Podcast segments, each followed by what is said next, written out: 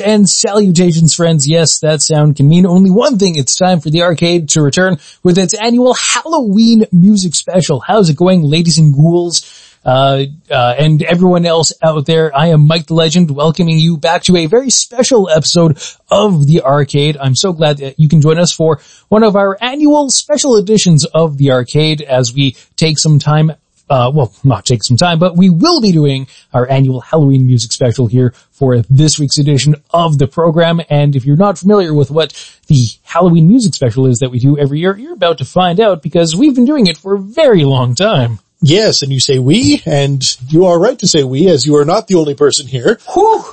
Dodge that bullet. I mean, you, you could make the, the joke of like, oh, we're here, me and all of the ghouls, woo! But no, it's, I'm an actual physical, corporeal other person here. This week I have, rem- I have some respect for our listeners, not to make that stupid joke. Yes, thank you. This week I'm Dennis, the man who thinks that this year's worst Halloween costume is a sexy anti-masker. Not just that they're an anti-masker, they're a sexy anti-masker, Yes. which I don't know what that extra layer of sexy is that's added to it to, uh, Well, you know, it's like the joke about how every costume is, you know, they always have to have a sexy version of whatever, like, ooh, this is the sexy whatever, ooh, it's sexy, sexy Frankenstein. It's just like lingerie with green face paint and, it's just way less fabric sold for way higher prices. yeah. Of course, there's a sexy version of everything, sexy cop, sexy whatever, and uh, even the stupidest things have sexy versions. I believe there, I've seen sexy Teletubbies in the I've, past. I've seen sexy salt and pepper shakers. Like, give me a break. Come on. That's a physical object that cannot be sexified. No, I'm, well, Well, at least I didn't think it could. at least, least, least you didn't think it could. At least I didn't think it could, but hey, don't yuck someone's yum, my friend. Th- There are people of uh, elevated creative minds uh, over and above ours who are getting paid to come up with these very stupid things. and- Yes, you know, Spirit of Halloween is really keeping those people employed year round just for this, for this very reason. They've got a room full of a thousand monkeys chained to a thousand typewriters coming up with these great ideas every year. Yes. but yes, of course, the worst, the worst costume, of course, is sexy anti-masker. Which, uh, I can imagine it'd be bad enough if they were just an anti-masker this year for this year's costume, but sexy, well, I mean, that's just all the more confusing and don't know how to feel about things anymore because, of course, as you may be aware, this is the year 2020, the year of our Dark Lord, so Yeah. that has been blessed and graced with uh, a little bit of sprinkling here and there of something called the COVIDs that uh, you might be aware of. Perhaps you've heard of it. It's the uh, hip new viral sensation sweeping the nation. Yeah, sweeping multiple nations, sweeping, Global sensation. this is the global sensation, soon to be, um, pla- interplanetary? I don't know. Fingers crossed. I mean, Can we spread? Can we go that far? can we go that far? Can it go with us? Can it live in space? yes.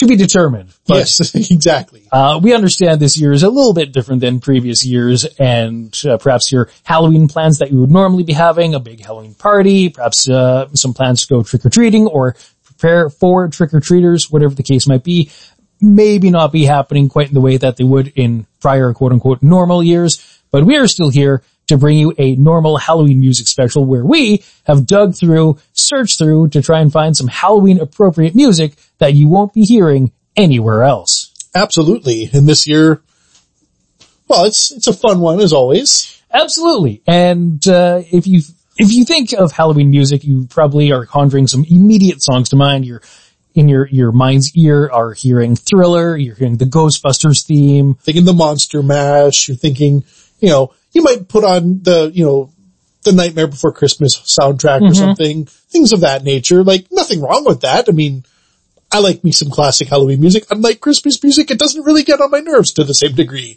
I'm, I'm fine with it.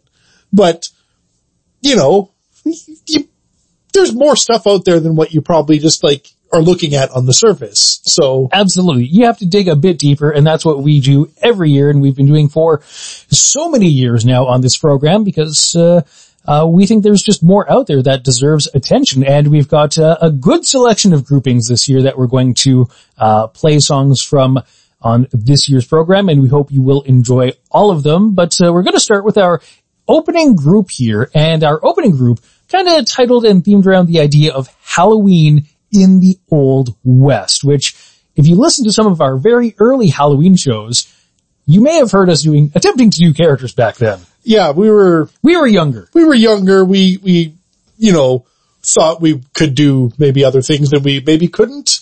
But you know, one of our characters, the one I played, we, we had an incongruent kind of matchup of characters. I played a dumb character. Well, you played a dumb character I played called the Count. which is just basically generic Dracula, blah, whatever. Yeah, generic Dracula, Eastern European accented voice. Yeah, and then I did the gunslinger for some reason, where I guess I was an undead cowboy.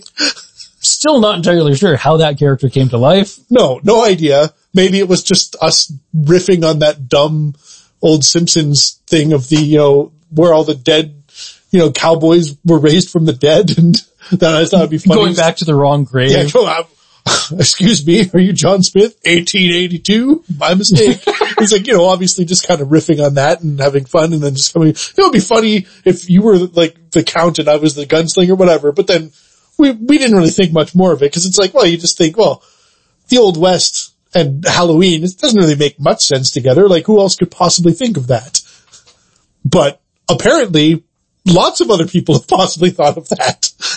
We we are not alone, and there are some talented musical uh, artists out there who have thought of that, and we have found uh, a, a nice smattering of, of diverse artists to really fill out, fill out and flesh out this uh, opening group of Halloween in the Old West. We jump from old, we jump from new, we jump from uh, very catchy novelty ones, we jump uh, to a bit serious. Uh, but we're going to start this group off actually with a song that's video game related, which rarely happens on these music programs here on the arcade, even though we are quote unquote your video game podcast, as we like to bill ourselves. But uh, the track we're going to pull from opening uh, up this group and opening this year's program is actually uh, one of the songs from the soundtrack for Red Dead Redemption, Undead Nightmare, the zombie expansion to Red Dead Redemption, the very first uh, Red Dead Redemption game. This one is uh, by a band called The Creeps, and it's their song Bad Voodoo. So we're going to jump from that and go a bit older and actually have a visit from some British nobility.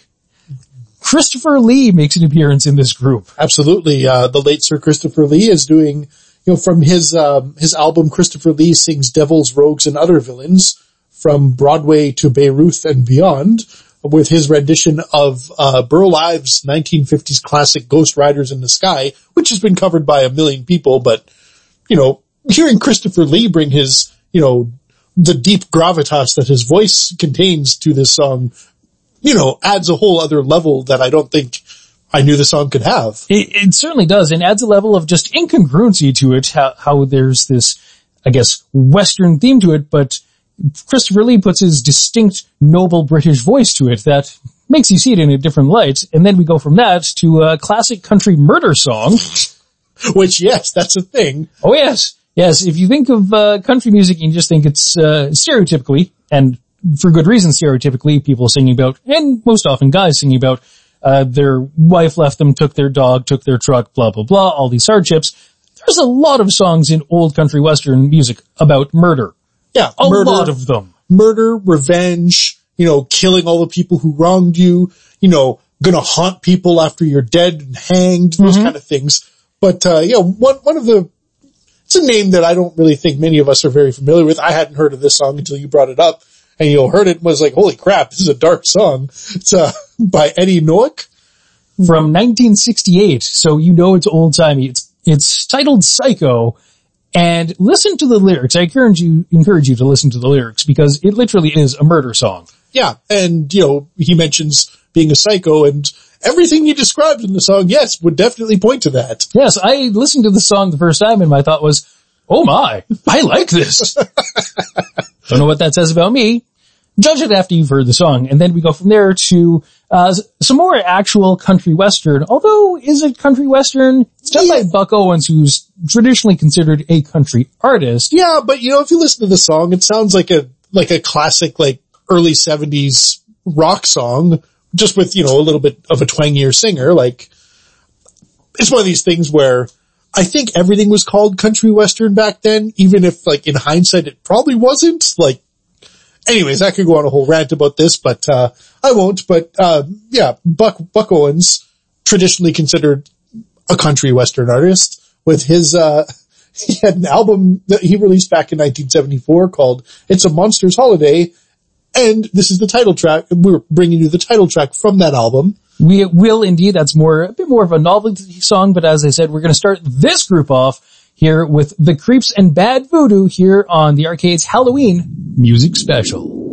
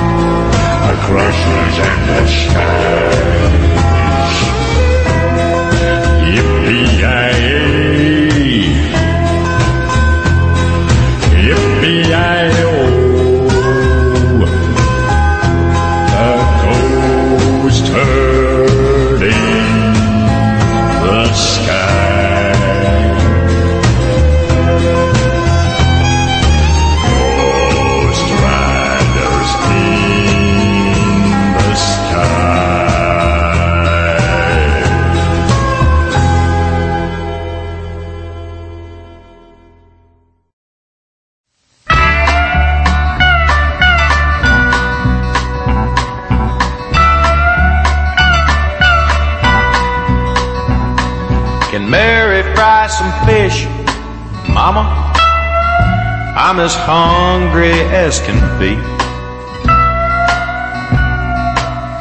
Oh, Lordy, how I wish, Mama, you could keep the baby quiet, cause my head's killing me.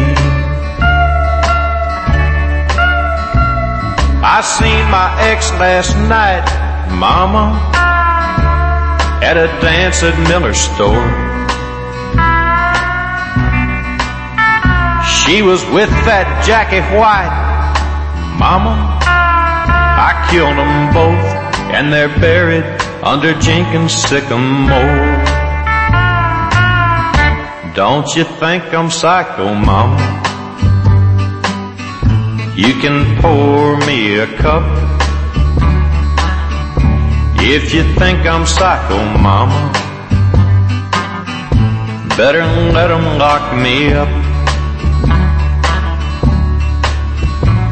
Don't hand the dog to me, mama. I might squeeze him too tight. And I'm as nervous as can be, mama. But let me tell you about last night. I woke up in Johnny's room, mama, standing right by his bed. With my hands near his throat, mama, wishing both of us was dead. You think I'm psycho, don't you, mama? I just killed Johnny's pup. You think I'm psycho, don't you, mama? You better let 'em lock me up. You know the little girl next door, mama? I think her name is Betty Clark. Oh, don't tell me that she's dead, mama. Why, I just seen her in the park. She was sitting on a bench, mama, thinking up a game to play. Seems I was holding a wrench, mama, then my mind walked away. You think I'm psycho, don't you, mama? Didn't mean to break your cup. You think I'm psycho, don't you, mama? Mama, mama, why don't you get up? Say something to me, mama.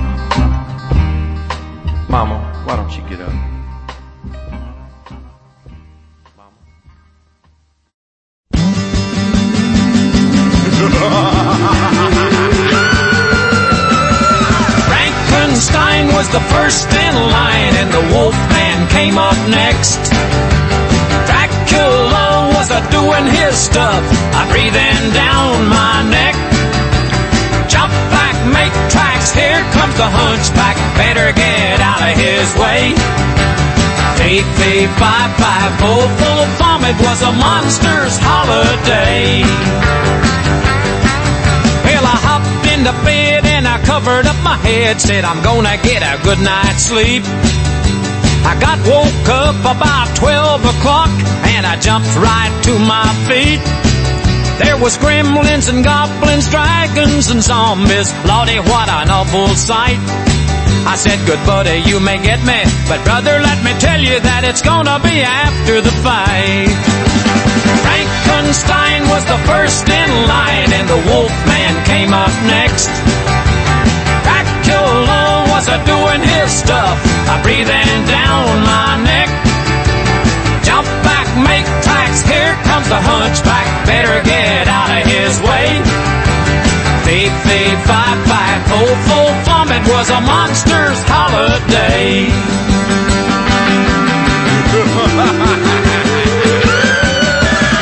Uncle Bill, well, he took ill and they sent for me to come. Well, I had to pass by the old graveyard, so I went on the run. There was screaming and moaning, wailing and groaning, scary as a mummy's curse. I said, good buddy, you may get me, but brother, let me tell you that you're gonna have to catch me first. Frankenstein was the first in line and the Wolfman came up next. Dracula was a doing his stuff, a breathing down my neck. Jump back, make tracks, here comes the hunchback, better get out of his way.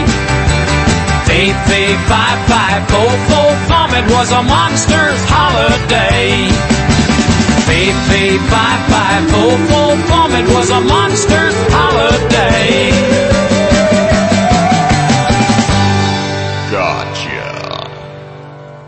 Buck Owens singing It's a Monsters Holiday right there. That's a toe tapping, very novelty inspired song that he released on an album of the same name. It's Monsters Holiday from 1974. Uh, country western twang, but very much a pop song to it. Yeah, almost sounds like it could be like a pop rock song. To me, it, it has a very Creedence Clearwater Revival kind of sound to it. A little bit. Not, not as hard edged, like he's not, he's not John Fogerty when he's singing or anything like that, but still, And he's not singing about Nom or whatnot. yeah. So, obviously, could you imagine? He's more of a good old boy than that. Could you imagine CCR songs about like Frankenstein and stuff? It's ridiculous. Anyways, I'm then- sure there's a different universe where that's happening. Could be, but yeah, how about that Eddie Noack song? I'd Just like to bring that up one more time. You don't need to, yeah, if you want to know what they were, go to our website, thearcadeshow.com, just to figure out all the songs that we're playing in case we're going a little fast, but holy crap, that psycho song. Yeah. How many people does he talk about killing in that song? Seven, eight? Seven, eight. And one of them was a child? who just happened to be in a park on uh, a swing, just enjoying her day, and there goes her day, and strangles a dog, and he's, you know, I really enjoy the twist at the end. It's a, it's a very almost M. Night Shyamalan-like twist at the end where he's, uh, you find out he's just, you know, recalling all these events to his mother, whose body is on the floor. Yes. It's one of the most unsettling country quote unquote songs I've ever come across.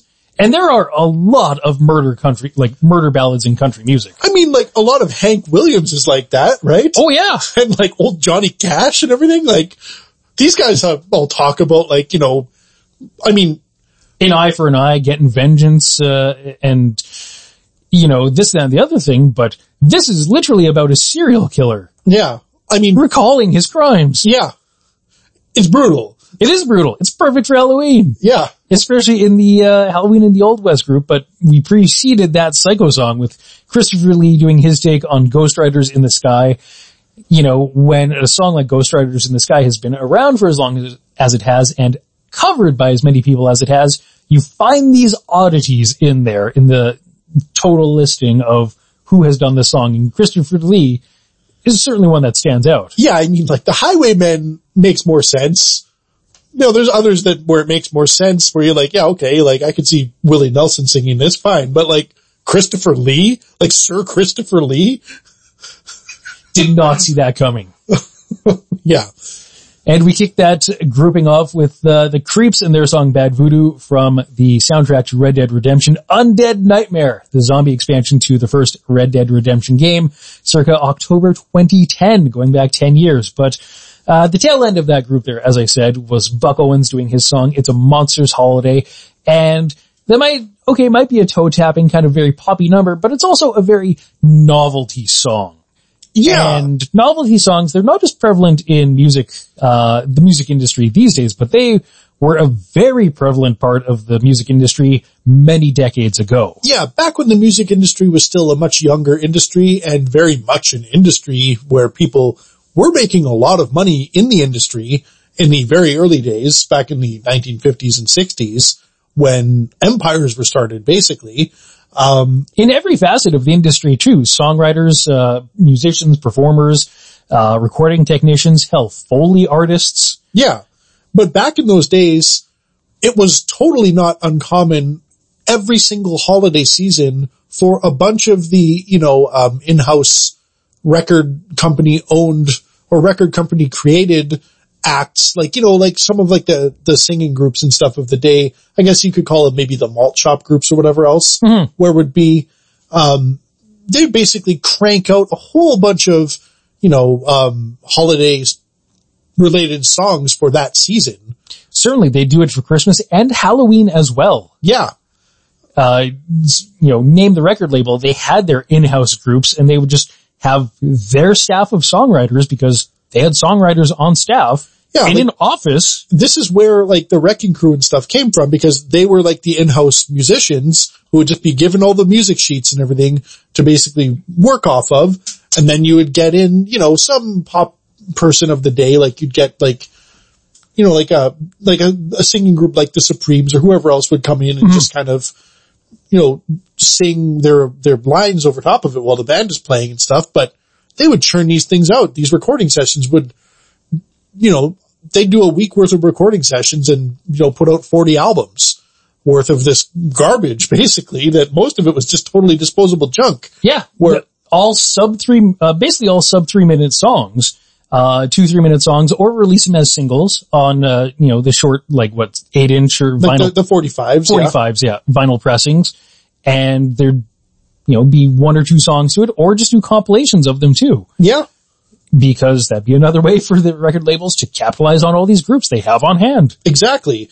But yeah, um, there was a lot to pick from in the 50s and 60s back then. Absolutely. And as such, you know, there's definitely these days stuff that you haven't heard from that group and not all of it's good, but it's always going to be a little bit entertaining because while, while I do say, like, I, I mentioned garbage, but it was still garbage by 1960 standards. So it was going to be really polished and really well put together, even if it's like stupid, not, you know, something that's going to have lasting appeal. Like not everything is the monster mash.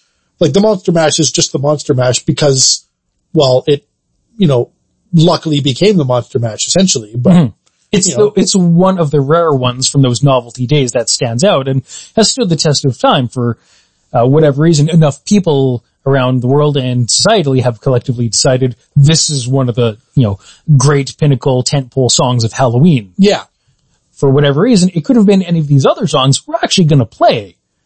Because we have now a grouping that uh, we're going to call Malt Shop Scary, uh, going back to the 50s and 60s novelty heyday of the music industry to pull from uh, just a handful of songs. There was so many. You can easily fall down a, a rabbit hole on YouTube just looking up these sorts of songs. We'll link to a whole lot of them on our website, thearcadeshow.com, and you can look through the uh, suggested related videos on the sidebar, as I'm sure you have done many times uh, on the YouTube, falling down that rabbit hole. But there's a lot to, there's just a lot to pick through. Absolutely.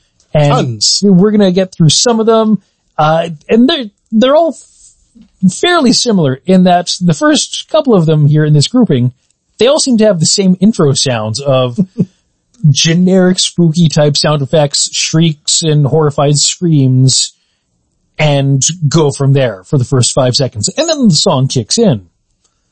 Yeah. I might be giving too much away before we play things, but it's the truth. That's kind of was one of the formulas of the music industry back then for these novelty songs. Yeah, pretty much. So yeah, uh, I guess we'll, we might as well just kick this off. How about I just tell you what the first song is? We'll play them all, then we'll come back and let you know what the rest are.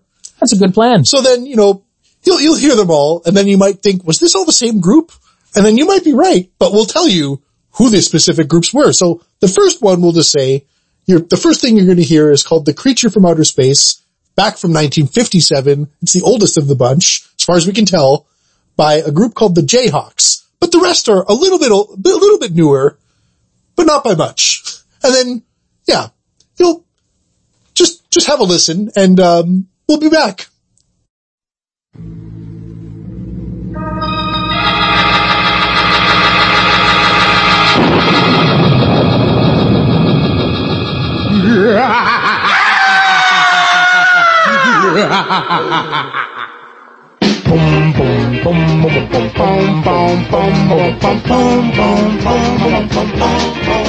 I remember it was one dark and dreary night. The sky was dark and not a trace of light. That shortcut through the graveyard didn't feel too good. But nothing was gonna happen, at least I didn't think it could. Then I heard a noise sounding like great big feet. Then I thought about the monster that craved on human meat. Was it the creature from the Black Lagoon? No! Was the creature called Frankenstein? No, no, no, Was it the creature called Wolfman? No, Well, then it must have been that thing.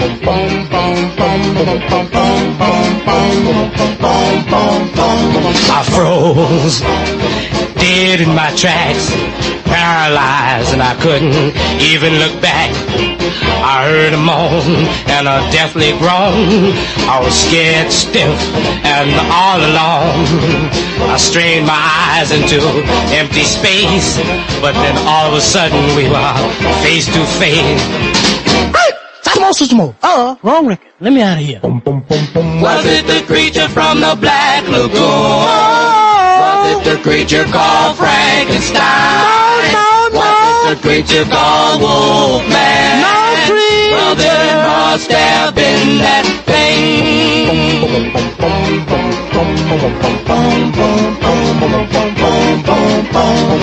leaped at me, but before I could hit the ground, I was in my house on the other side of town. Now I'm in my easy chair, and without a doubt, he can't get in, and I know I'm not going out. As I close my story, here's a word for the wise. A shortcut through the graveyard is a bunch of jive. Are you the creature from the Black Lagoon? No! Are you the creature called Frankenstein? No, Are you the creature called Wolfman? No. Well then you must be the thing.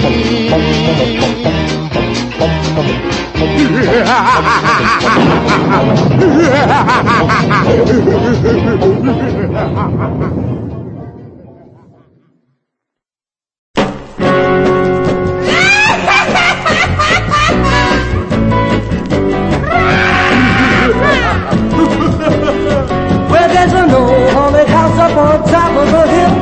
And every time I pass it, it just gives me a chill. The strange, strange noises come oozing out. First there's a yell, and then there's a shout, cause it's a spook.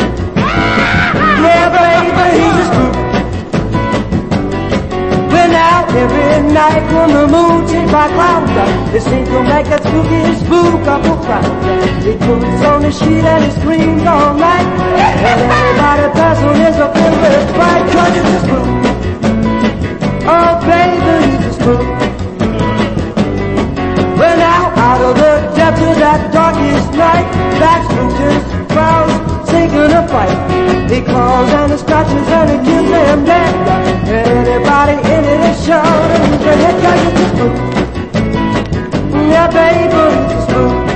Go, baby, go, go.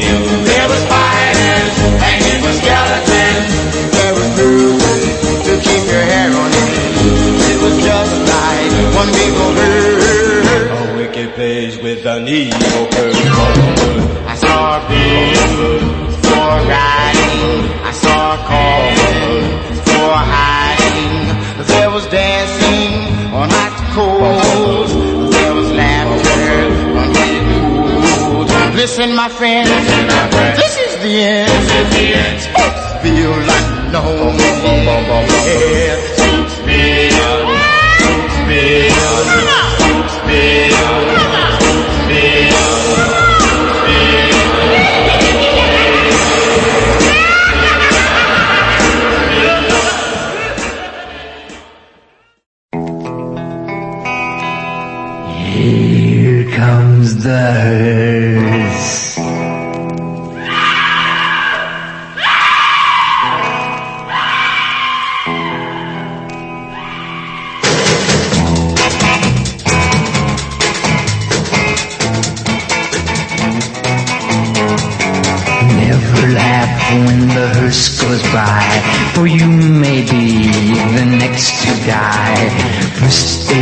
Bloody sheet and slinging you down about six feet. All goes well for about a week, and then the casket begins to leak. The worms crawl in, the worms crawl out, the worms play pinochle on your snout.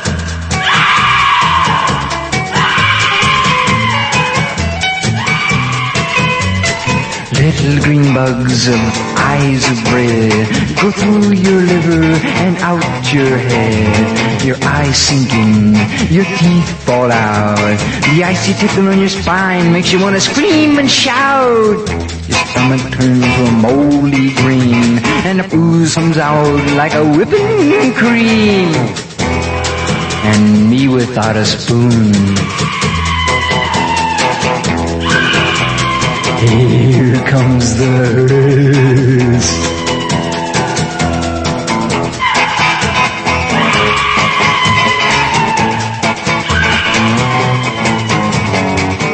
If you skimp and slave, a fortune to save, you lose it all when you go to the grave. For life were a thing that money could buy, the rich would live and the poor would die.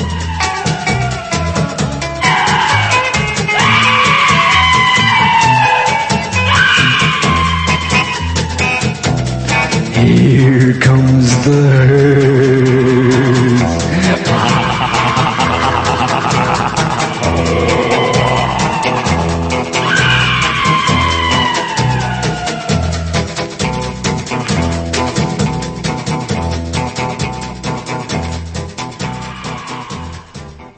Heavy use of similar sound effects through all of those songs, as is to be expected. Doesn't matter what the record label is. I'm sure they all kind of pulled from similar sound effects libraries back in the day. But closing out that group right there was Terry Teene with the song Curse of the Hearse, the perhaps the most distinct sounding one of the five that we played in that group.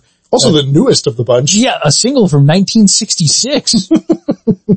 a whippersnapper. Yeah, just a young whippersnapper of a single there. Only what, 54 years old? A paltry 54 years old. Why, it's still, so- you know, a decent amount of time away from retirement. It's still not, it's still 11 years away from retirement, that song is.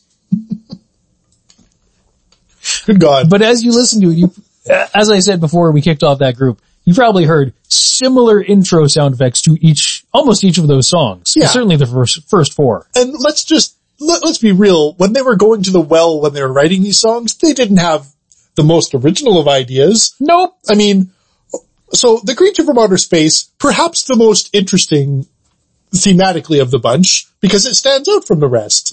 But then after that, as we said, The next one in the group was uh, by the Caravans, another just generic 60s group you probably never heard of. Exactly. Um, but the song is called The Spook. Okay. Okay.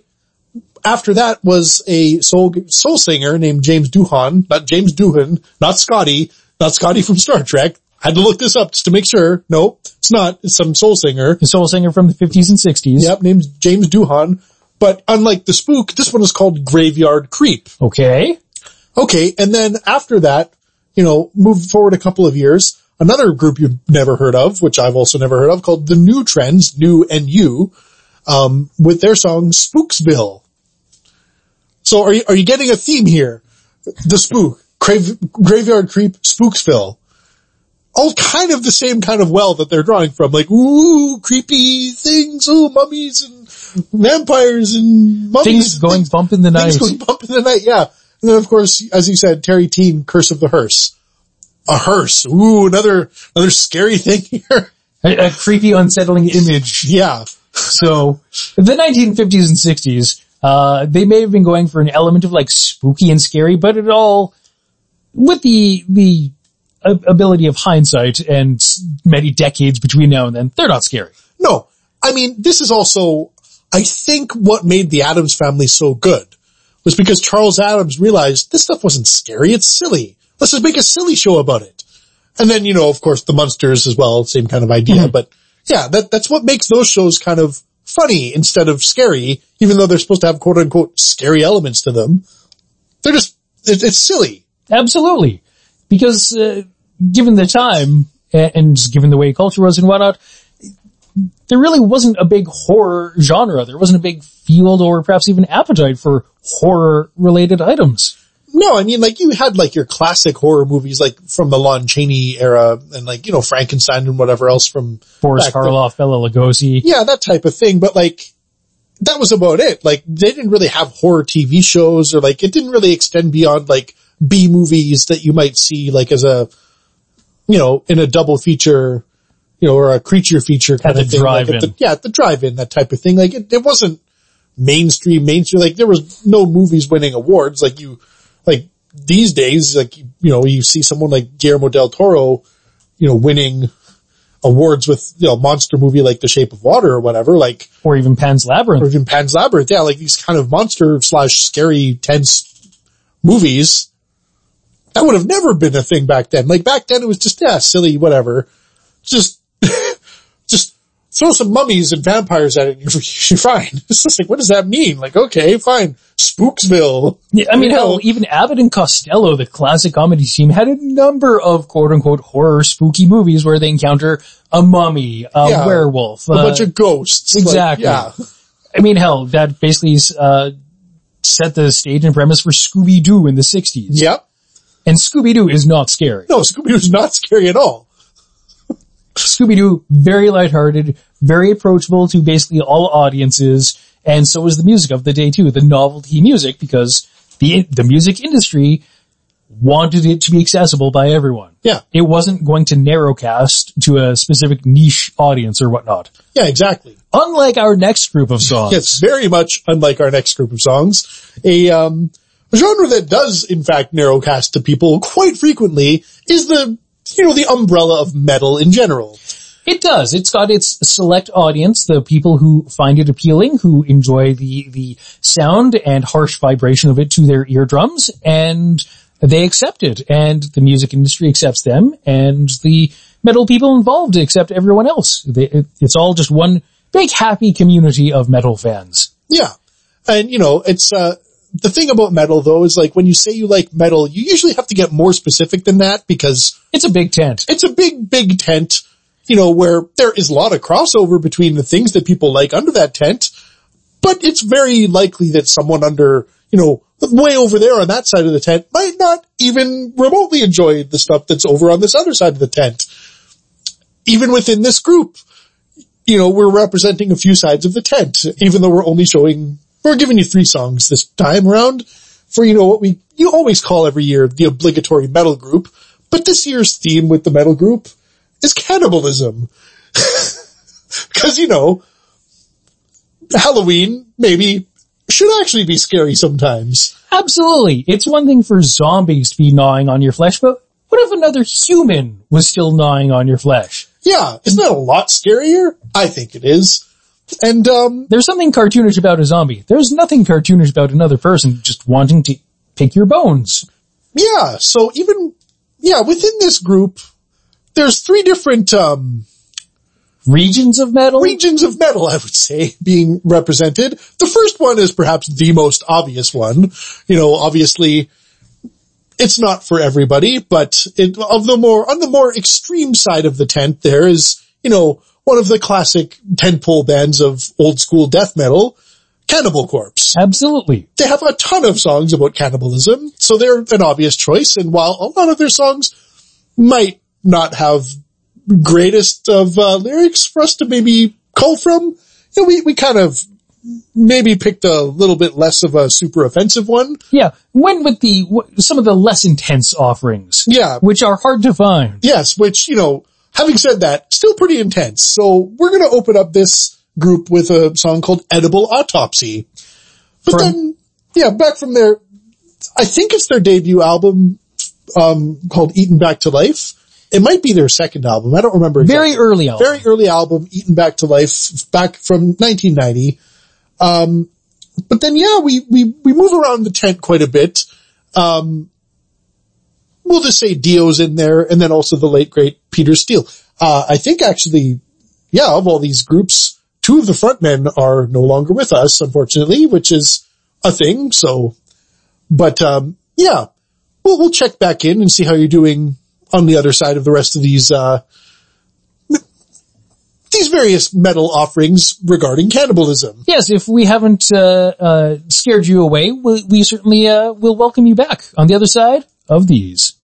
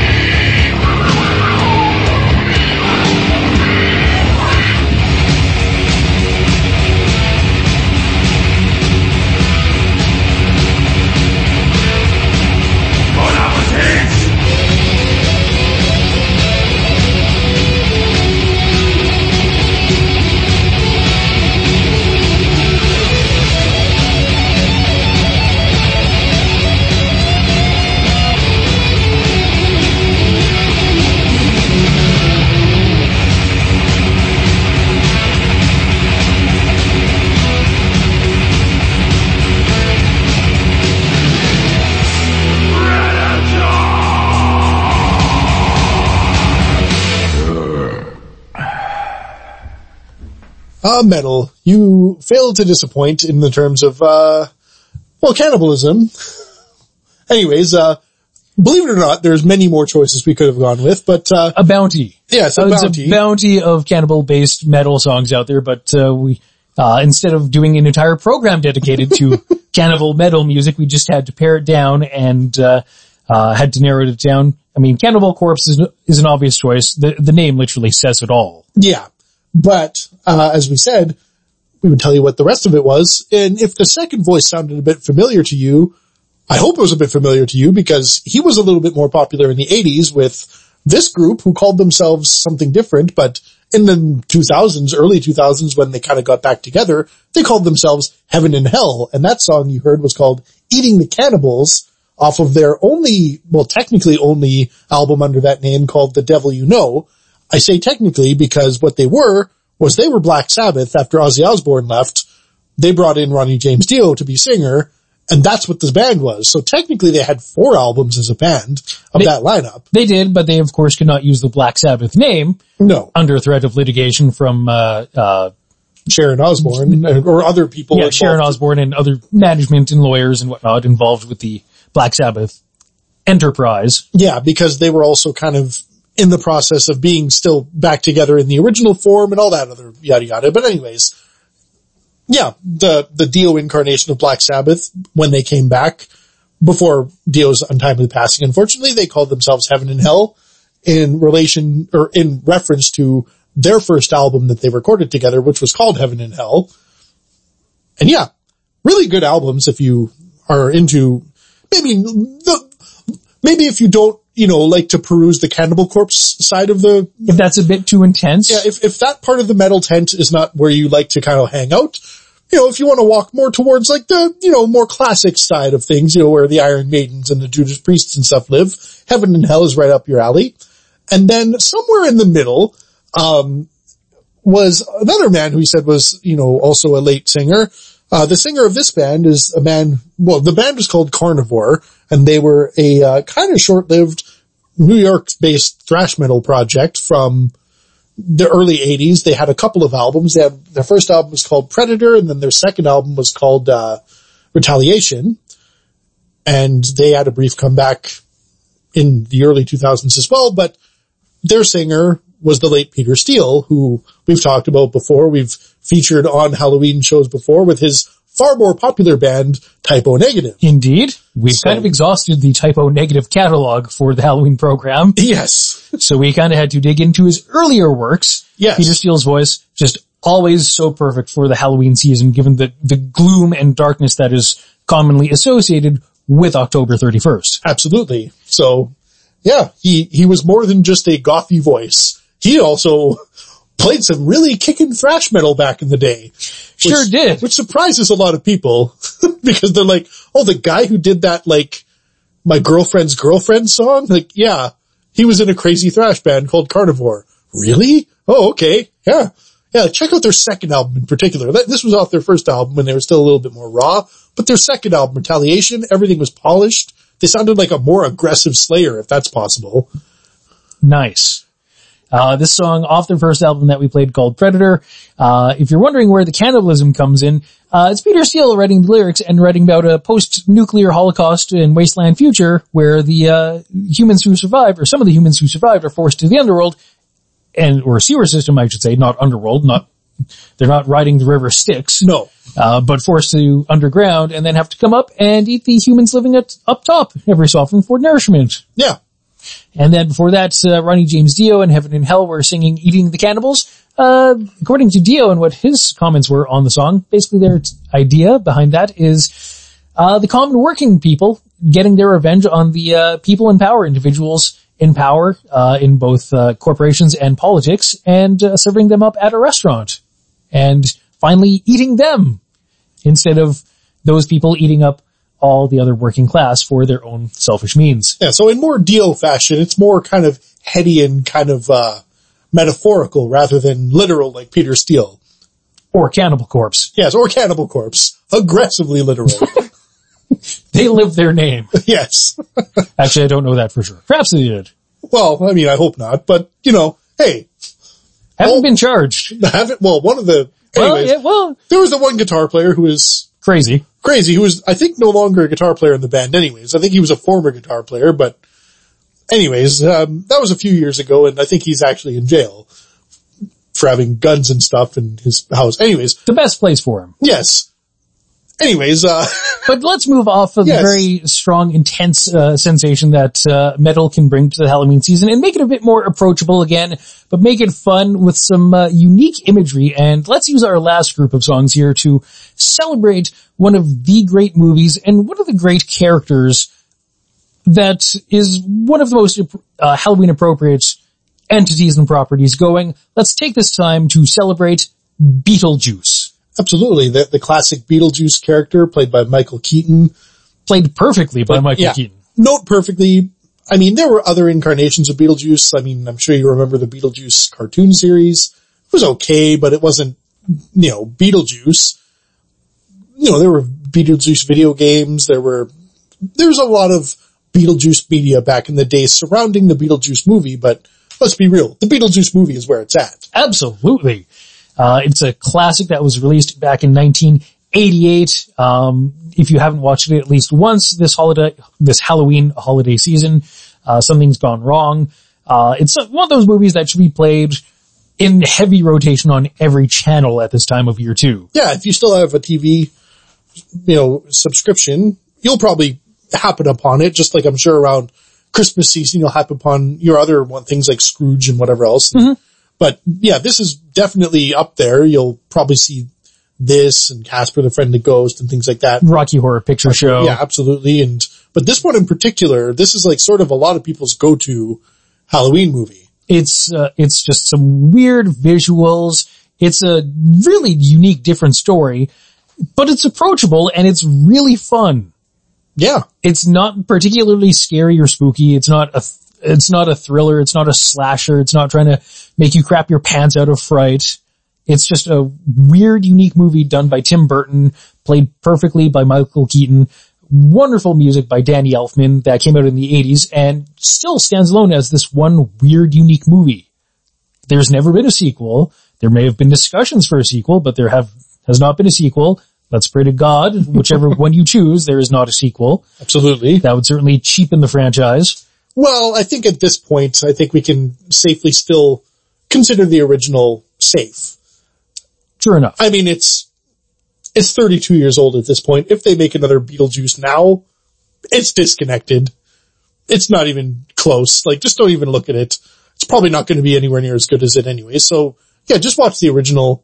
The original is worth, is, it's worth it. But as you said, there's one of the interesting things about it is Danny Elfman's music. Yes. So Danny Elfman's music, um, has kind of, you know, been revisited a lot over the years with people who either get, you know, the rights to or just decide to revisit Beetlejuice in whatever form. And this group is basically a celebration of that. Yes, uh, we're calling it the many faces of Beetlejuice. Uh, the music, uh, from Danny Elfman celebrated, uh, but also, I think as you touched on too, the, the property of Beetlejuice in the wake of the movie's success was expanded into many different forays. Some of them good, some of them lesser good. Yes. Most of them around the time of the movie, one of them much more recently, which is surprising. So we're going to kick this group off with the intro music to the Beetlejuice animated series that ran for a couple of years, starting in 1989. Uh, you and I both watched it on TV. It was enjoyable.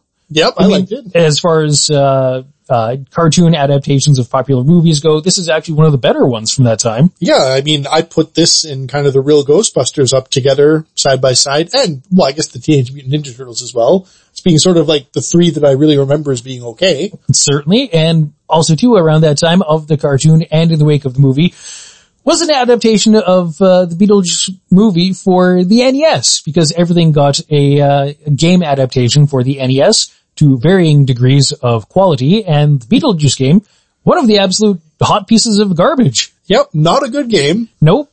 If you've, if you haven't watched it yet, do check out the Angry Video Game Nerd's review of Beetlejuice for the NES. It's about five, six years old. It's something he did as part of his Halloween celebration from that year he released it.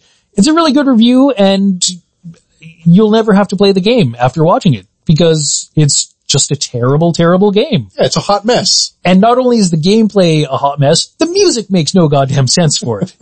but, and for that reason, we pulled the intro theme from it as well. Yeah, because it's still not a bad song. I mean, it's catchy, makes no sense, but we also visit, uh, from a couple of years ago, the Beetlejuice music from the add-on DLC level of Beetlejuice in the Lego Dimensions game. If you remember that, when Toys to Life was a very popular game genre, uh, between Disney Infinity, uh, the Skylander stuff, Lego Dimensions, Lego had a whole bunch of sets where you can build characters and add on different, uh, areas to your game. Beetlejuice was one of those because they had a partnership deal with Warner Brothers and Beetlejuice is a Warner Brothers character. So they had a Beetlejuice level. Yeah. So we pulled some music from that as well before getting into the actual, uh, Danny Elfman classic soundtrack from the original 1988 movie, uh, for a little bit. And then we round off this group with, as I said, uh, the most recent one of them.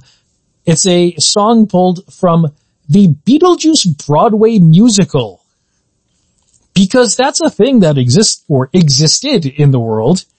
I, I say existed because it started its run last year, but of course the COVIDs came and there's no Broadway anymore. No. Um, and unfortunately, unlike Hamilton, I don't think this will have the lasting power. It, it doesn't seem like, I don't know, maybe, maybe it'll come back. Maybe it'll see- come back. I mean, Beetlejuice is still beloved enough and people have nostalgic attachment to it. But yeah, um, yeah, we'll round out the group with that. But, uh, yeah, we'll be back after some Beetlejuice goodness. Yeah, enjoy your Beetlejuice here on the Arcade's Halloween Music Special.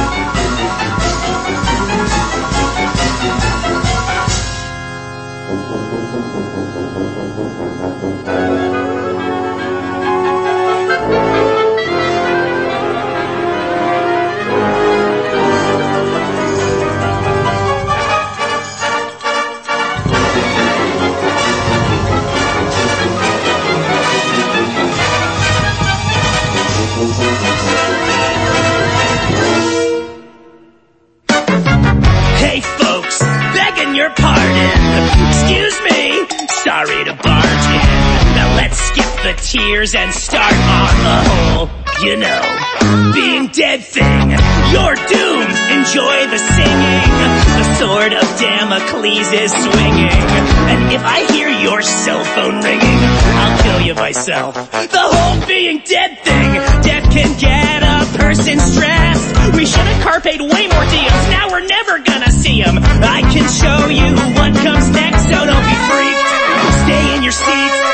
I do this bullshit like eight times a week. So just relax, you'll be fine. Drink your $50 wine and take a breath. Welcome to a show about. You're, you're gonna be fine on the other side. Die, you're all gonna die, you're all gonna die. I'll, I'll be your guide to the other side. Going full disclosure, it's a show about death.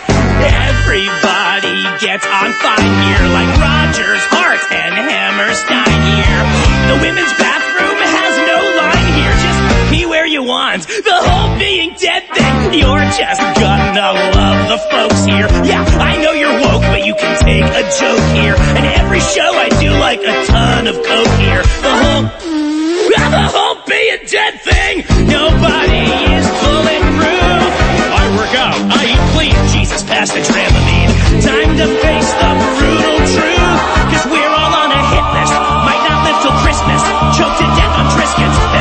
Just statistics. So take a little break here, kinda like a wake here. The scenery is fake here, but there's a giant stake here.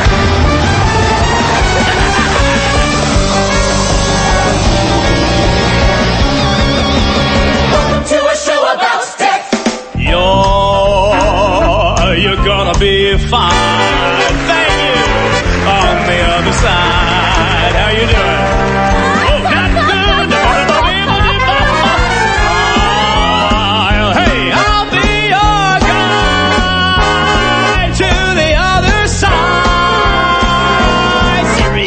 Seriously this is a show about death.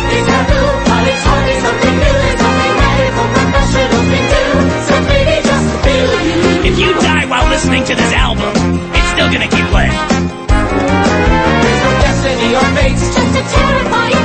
Filled with people that you hate and on a certain day the universe kills you. That's the thing with life, no one makes it out alive.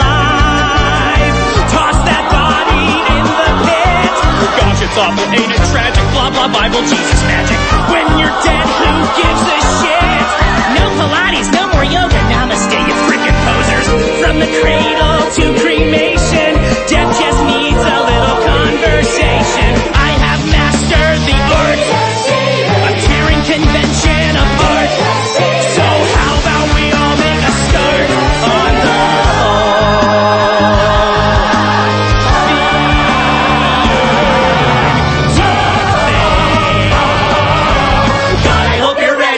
Show about death?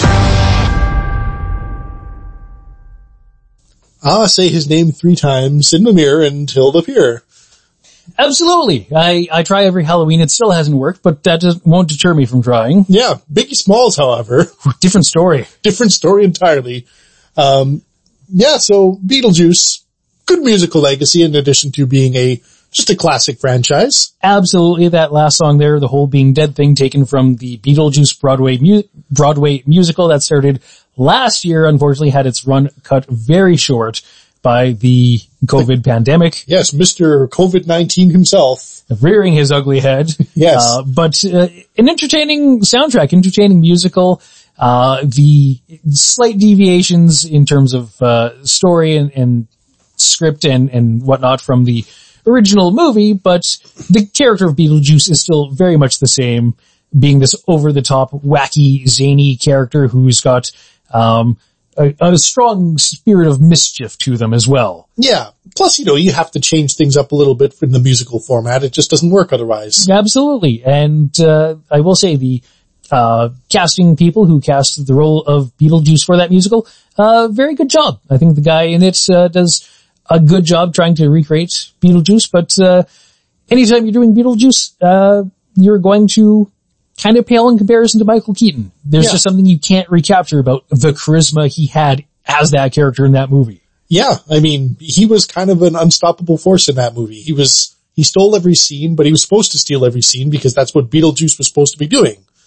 It Yeah. was, it was kind of like, in a way, it just popped into my head, and I don't know, I never thought about this before, but the mask was almost, you know, just trying to recapture the same lightning in the bottle that Beetlejuice was. And it's not done as well. No, with a much greater reliance on uh, snazzy computer effects. Yeah. But Michael Keaton back in the day was able to do it without any sort of like wacky computer effects or whatever editing tricks and stuff. And yeah, he's, uh, He had greater gravitas than Jim Carrey does. oh yeah, absolutely. Jim Carrey relies on his uh, wild flailing. Michael Keaton just draws you in with Yeah. just his magnetic, magnetic abilities as an actor done so well in Beetlejuice. You don't even really recognize or realize that it's Michael Keaton. Yeah. You know, like there's, there's other movies where you're like, yeah, that's definitely Michael Keaton, but Beetlejuice is one of those ones where you're like, oh yeah, that was Michael Keaton, wasn't it? Sure was. Yeah. Yeah, directed by Tim Burton, music by Danny Elfman, just still perfectly this one weird movie from 1988 that is so perfect for the Halloween season and, uh, uh, it spawned a, a, a real interesting, real diverse musical legacy that's spanned animated series, video games to differing degrees of appropriateness, certainly the NES game, hot garbage. Hot garbage. Even the music makes no goddamn sense. Yeah. It's fun and catchy, but doesn't capture what Beetlejuice is at all. Nope. And we pulled, uh, that was the intro music from the Beetlejuice NES game. that happy little hoppy number sounds like it could have been, you know, for the fluffy elves or something. Like, S- something where you're riding a cloud. yeah, like a little pink rabbit run, running around doing something. No, like that doesn't conjure images of Beetlejuice at all. What is this nonsense? Sure doesn't. Uh, the, at least the Lego Dimensions, uh, version and DLC with, uh, Beetlejuice got it more thematically appropriate. I mean, that music was pulled from the overworld of the Beetlejuice area. Worked out. It was uh, a bit more, uh, a bit better in that regard. The intro theme from the Beetlejuice animated series that we started this group off with, kind of really capturing the main title theme from the Beetlejuice movie, but just done with a bit more snaz and panache for kids on Saturday mornings. But, uh, and of course we had two selections in there from the actual Beetlejuice soundtrack as well. All instrumental, of course, because that's how Danny Elfman rolled when he was writing the score. Yeah. And, uh, we, we hope you enjoyed it, enjoyed it and hope you enjoyed, uh, everything we played on this year's Halloween music special. As, uh, we aim to bring you just a little small degree of normalcy in this unnormal and abnormal year. Uh, even un, even abnormal come the Halloween time. Yes, you know, the abnormalist time of the year when you see little, you know, kids and whatnot running around dressed up like other things, like little monsters and whatever else running around. We might not see that this year, which is sad, but you know, in the interest of keeping people safe, I encourage people to do whatever they're comfortable with. And just, uh, eat their chocolate themselves.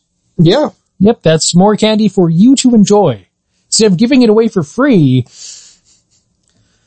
eat the chocolate yourself. Yes. And then, you know, go into a mild diabetic coma for a couple of days and then just, you know, It's called sleeping it off. yeah, sleep it off for a couple of days and then you'll be fine. Exactly. Your system will reboot and uh, everything's normal again. Yes. That's, that's how the body works. Yes. As long as you have a functioning liver, you'll be fine. Precisely. It's, it's gotten us this far. Yes. And we're sure it's gotten you this far as well, far enough to listen and enjoy this year's annual Halloween music special. And we thank you so much for joining us, ladies and gentlemen, boys and girls, children of all ages. Celebrate and enjoy your Halloween however works for you in this abnormal year. Uh, watch more scary movies, watch more whatevers. You know, what works for you, do more of that thing. Still decorate your house, decorate your yard, whatever. Yeah, I know, like, figure out, you know, a safe way. If you're gonna do trick or treating, try to do it safely.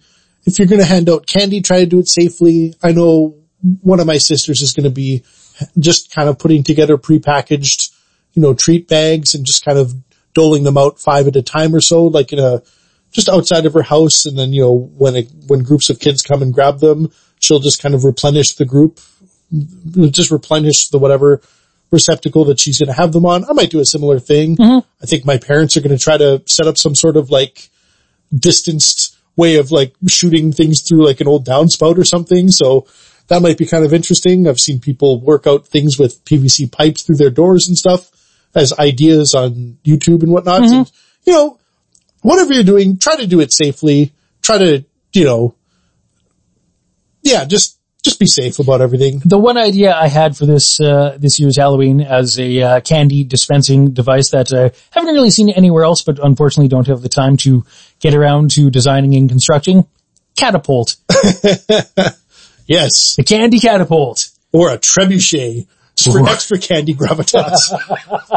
That's when you mean it. Yeah, when you absolutely must launch as much candy into the mouths as kids as possible, use your backyard trebuchet full of whatever. candy, hopefully. Yes, the the best way to keep kids at a distance. They're at the end of the street. I'm at the other end of the street with my trebuchet. Yes. there you go. It's raining candy. And possibly breaking car windows. And possibly hellfire? Hopefully, hopefully mostly candy. We're, well, you never know. Depends on if the pop rocks hit the soda, I suppose. Oh, not for lack of effort. but let us know your thoughts on this year's Halloween music special and how you are going about celebrating the Halloween season. What are you doing to try and make it a bit normal this year? You can always email us info at thearcadeshow.com or hit us up through social media. We're on Twitter at the Arcade Show and on Facebook, facebook.com slash the arcade show. And uh, we uh, plan on getting back to business as usual on the uh, next edition of the program. So until then, good night and happy Halloween. Good night, everybody.